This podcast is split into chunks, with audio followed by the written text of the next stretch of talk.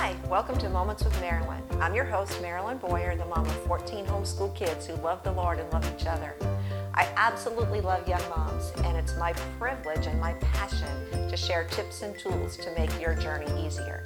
Thanks so much for joining us today. We are going to be talking about dealing with angry children and how to prevent it. So let's get right into it. Have you got angry kids in your home?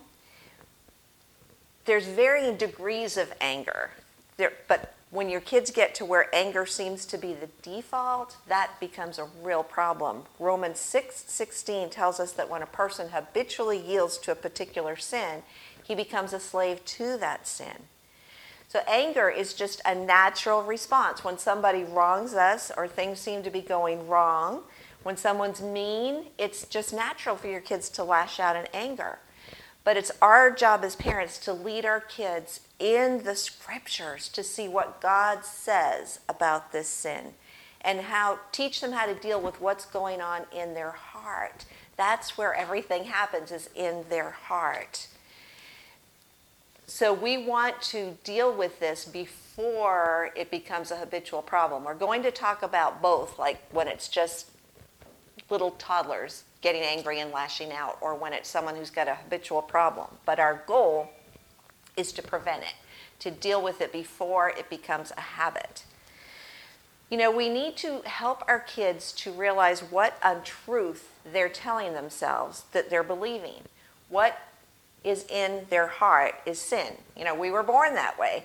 But when we teach our kids to dwell on truth instead of Satan's lies or our own deceitful thoughts, it begins to change their heart.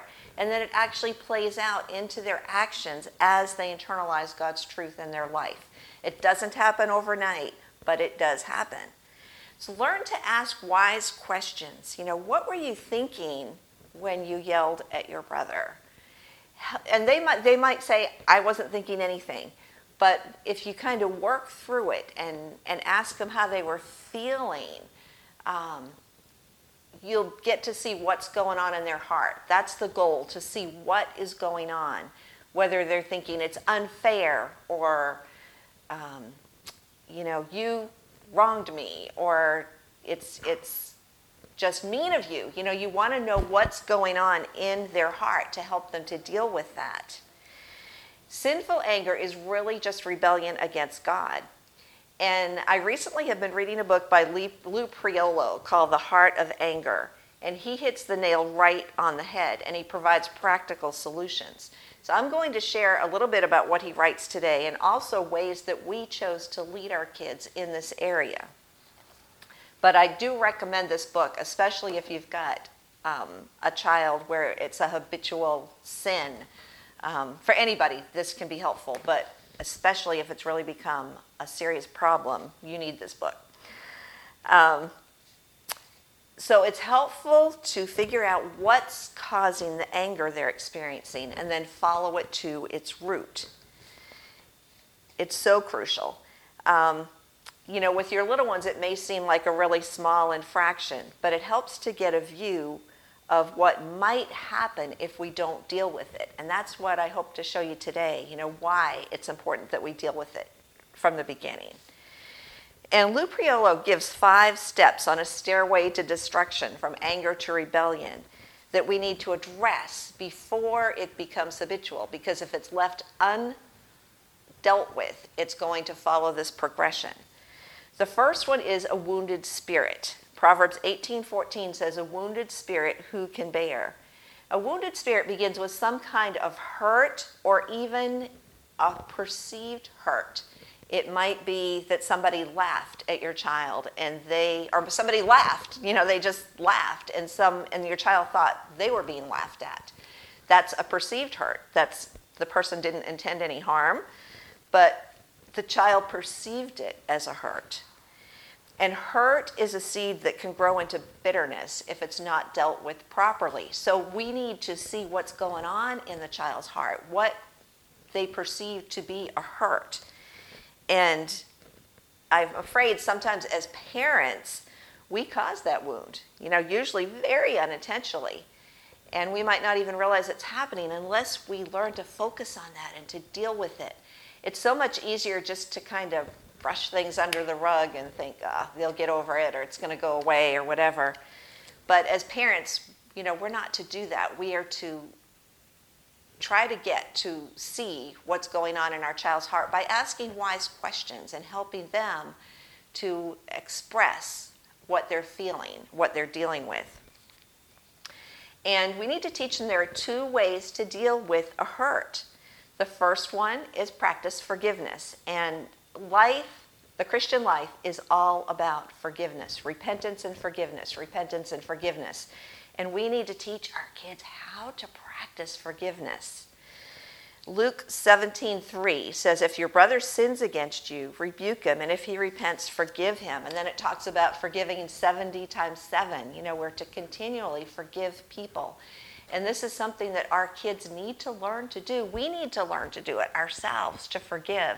If you don't learn to forgive, you're going to have a lot of difficulty in life.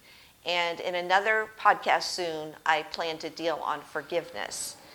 Um, but we won't focus on that so much today. So they either need to they need to practice forgiveness or they need to overlook the transgression. You know, there's nothing wrong with overlooking the hurt that somebody just caused for you. Proverbs 19:11 says the discretion of a man makes him slow to angry to anger and his it is his glory to overlook a transgression. And we need to teach our kids how to do that. You know, God is going to deal with the person who was mean to us or who mistreated us. And sometimes it is appropriate to overlook that transgression just to let it go. But it helps to have your child verbalize what hurt they experienced. It could be something that you did or someone else did, or it might be something they thought was a hurt that really wasn't, that was mean, that really wasn't. And I think that happens so often. But communication is so important to help us understand what's going on and then help them see what's going on in their heart. Because, second step, if they don't deal with that hurt properly, if they don't either forgive or overlook the transgression, bitterness is going to develop. And oh boy, this is bitterness is so destructive. Bitterness develops when a child rehearses over and over again in their mind the offense. This violates 1 Corinthians 13:5, which tells us that love does not keep a running account of evil but it's the natural thing to do. Somebody hurts you and you think about it and you think about it, and sometimes you expand what they did and it becomes worse than what they did. So we need to teach our kids not to dwell on that. Hebrews 12:15 says, "Looking carefully lest anyone fall short of the grace of God, lest any root of bitterness springing up causes trouble, and by this many be defiled." There's so much packed into that verse. Bitterness, usually a bitter person is the last person to know that they're bitter. Other people can see it and feel it, but they don't know.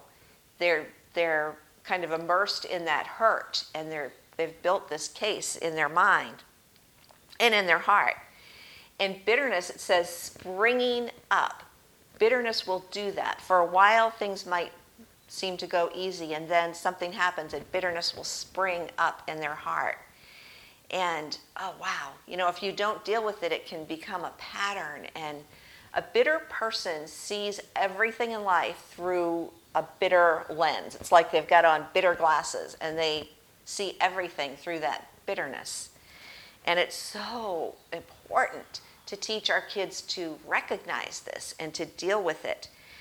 And it says it not just hurts them, by it many become defiled.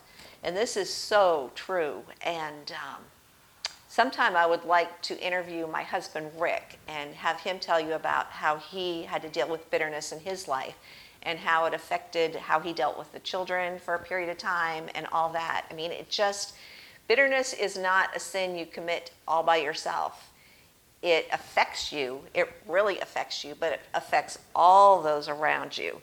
It affects the siblings, it affects the mom and dad, it affects neighbors, it affects friends, it affects people at church.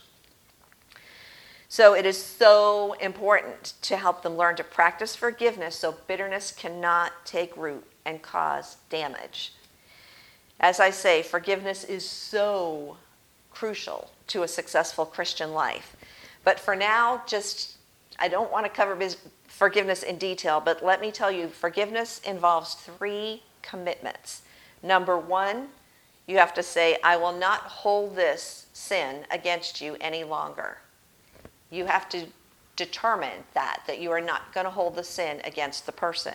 Number two, you're not going to talk about it with others unless it's like getting help to overcome it. But you're not going to go around and blab it to everybody around you.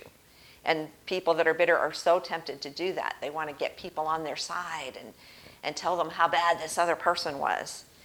Number three, this sometimes we forget. I'm not going to allow myself to dwell on it in my mind, replaying it over and over again. And this, I can't emphasize how important this is because you're feeding yourself untruth, you're feeding yourself on bitterness when you allow yourself to replay it again and again and again in your mind. So if bitterness is not dealt with, anger is the third step. Now, when I say anger, I'm not talking about just a momentary explosion. You know, we've got toddlers that someone grabs a toy and they, ah, you know, we're not talking about that. That's, that needs to be dealt with so that all these progressions don't happen and they end up being an angry person. But an angry spirit becomes characteristic of his or her personality. You've met people like this. Scripture calls them the angry man, and no one wants to be the angry man. But if we cultivate anger, we're going to become one. And we need to teach our kids that. It's what you cultivate in your heart is what you're going to become. And we're going to talk a little bit about that again, I mean, some more. The fourth step is stubbornness. This is insubordination. This is the ideal idea of digging your heels in and saying, No, I won't, refusing to change. 1 Samuel 15 23 says, For rebellion is as the sin of witchcraft, and stubbornness is as iniquity and idolatry. Stubbornness. If you don't deal with that anger, you become stubborn.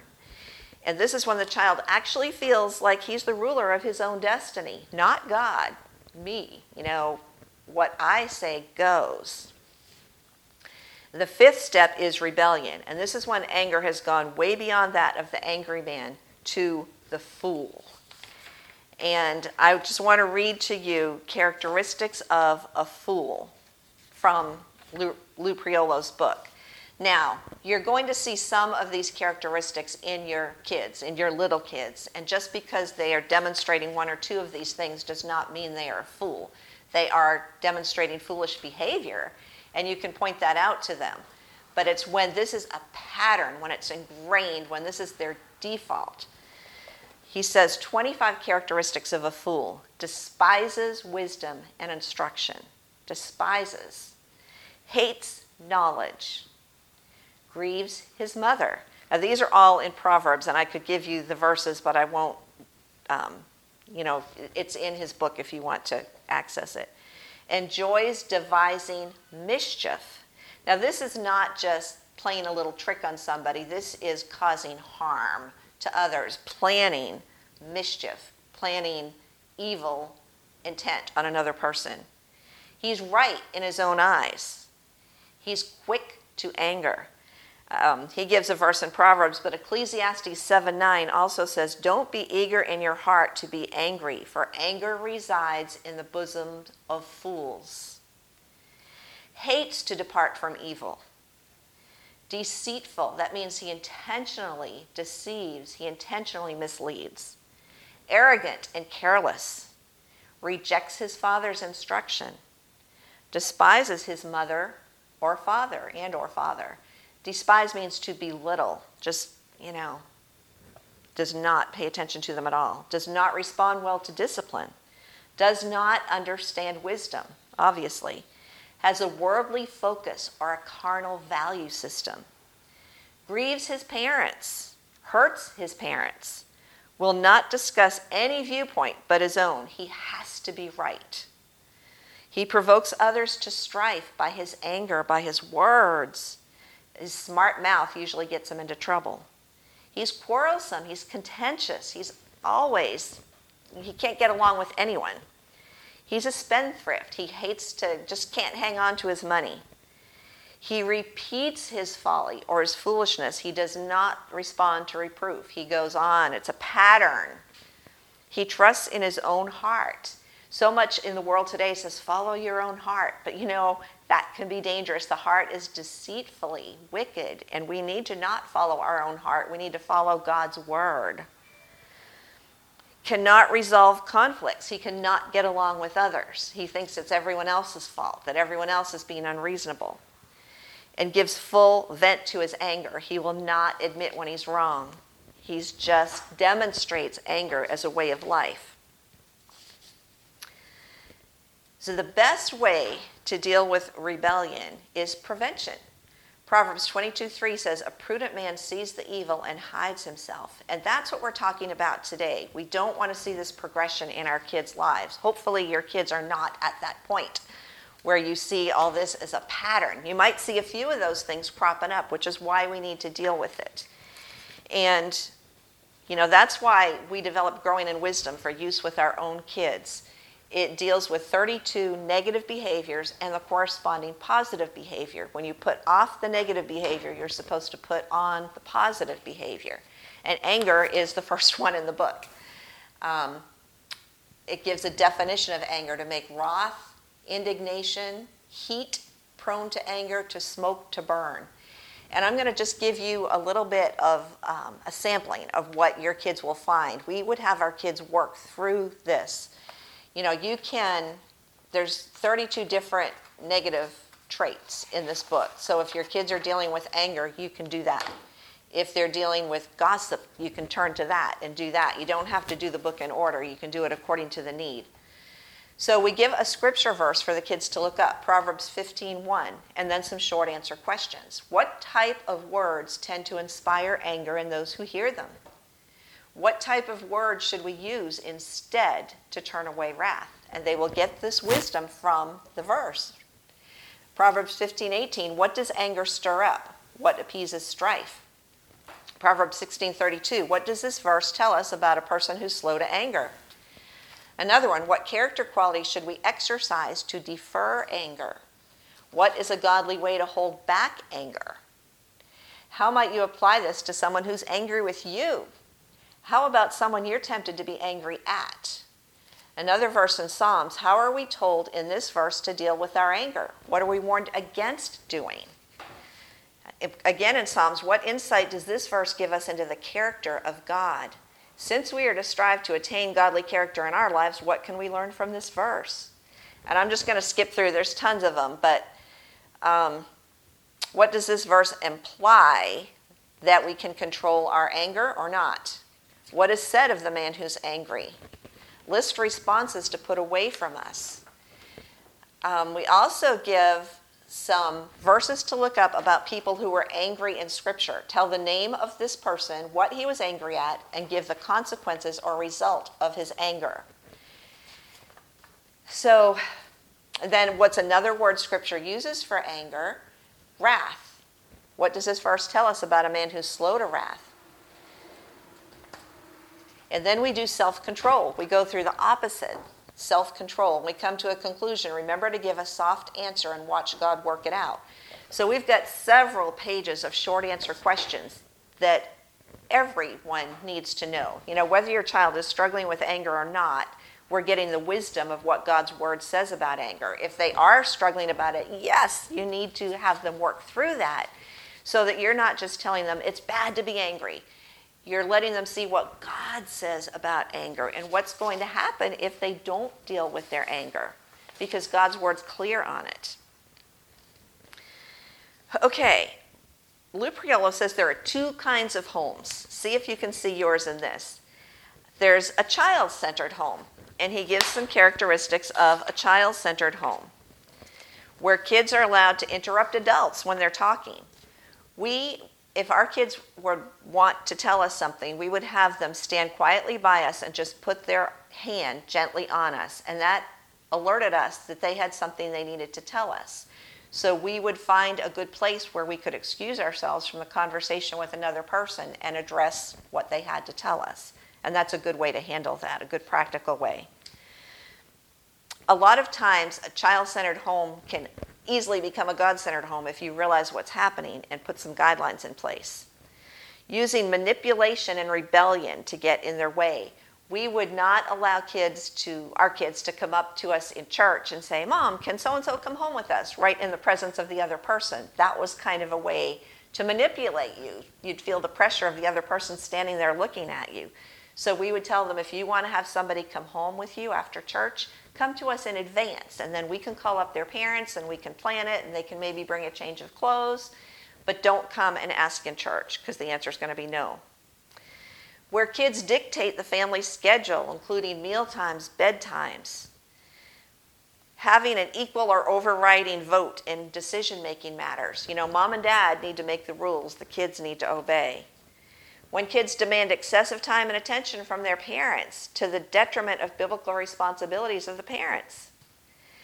When kids try to escape the consequences of their sinful and irresponsible behavior you know, we made up a consequence chart. Disobedience, direct disobedience, we spanked for. But if it were other infractions, we made up a consequence chart and we showed our kids if you do this, then this is the result. And we gave them a verse from Scripture to let them see that Scripture said that kind of behavior was wrong. And then we gave them a consequence. And I remember one time one of my daughters came to me, she was just little, and she said, Mama, what's the consequence for? And I told her, and she said, Okay, I won't do it then. But you know what we were doing, we were helping them make wise decisions. And, and I will link in the show notes to a sample consequence chart that we used for our kids. When kids are the dominant influence in the home, or when, they, when you have to entertain or coddle them out of a bad behavior instead of discipline them, those are characteristics of a child centered home. Now, what's a Christ centered home? 1 Corinthians 10:31 tells us the very reason we're left here as Christians on earth is to glorify God. God's desires are have to, have to be exalted over everyone else's.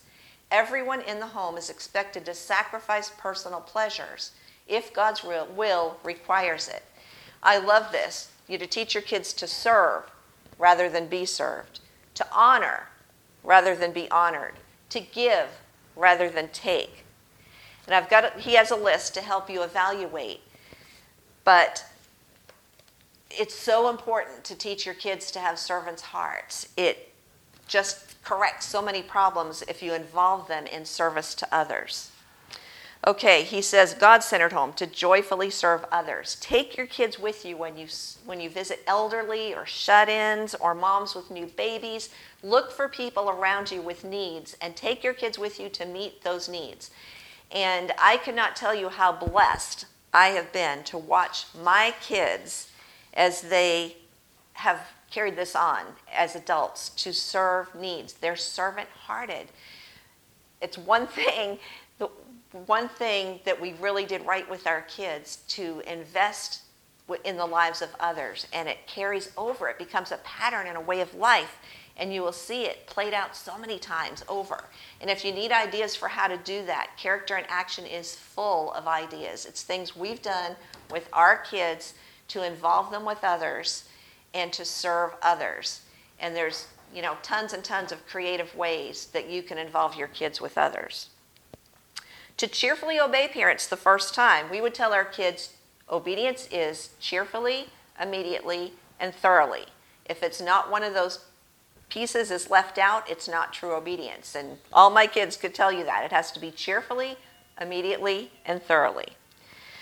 To not interrupt parents when they're speaking to each other. And again, you know, just have them lay their hand on you and wait until you're done. But you know that they have something they want to talk to you about, so you can find a good place to interrupt the other person or to excuse yourself from the other person to understand they will not always get their way. We would tell our kids life is not fair. God is just, but life is not fair. There's a difference.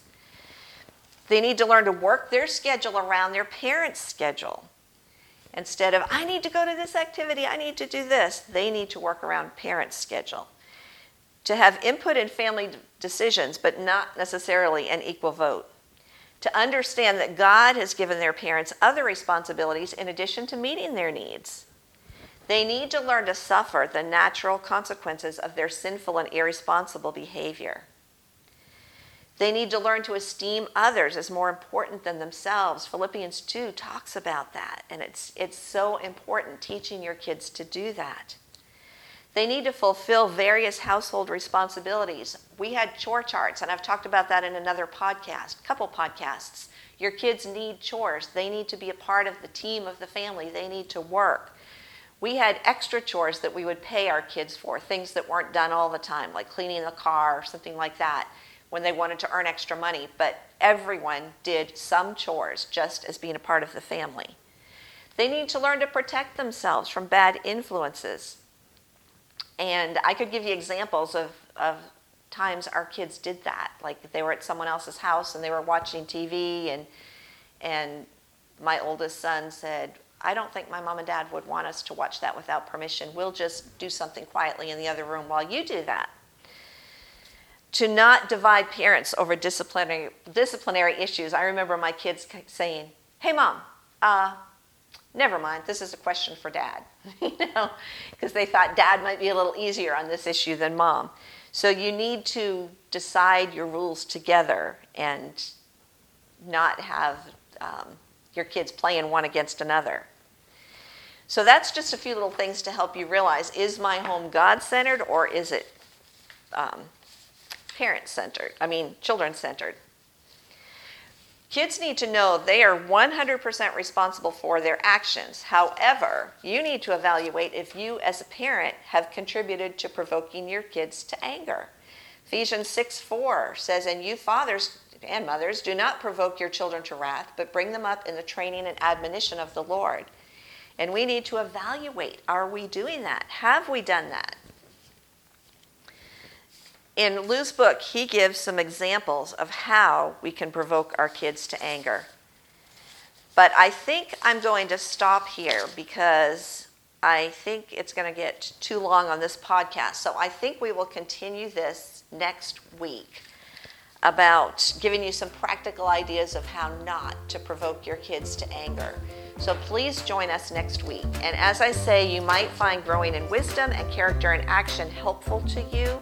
And definitely Lou Priolo's book, The Heart of Anger. And we will give links to that um, in the show notes for this week and next week as well. Thanks for joining us today. We'll see you next week.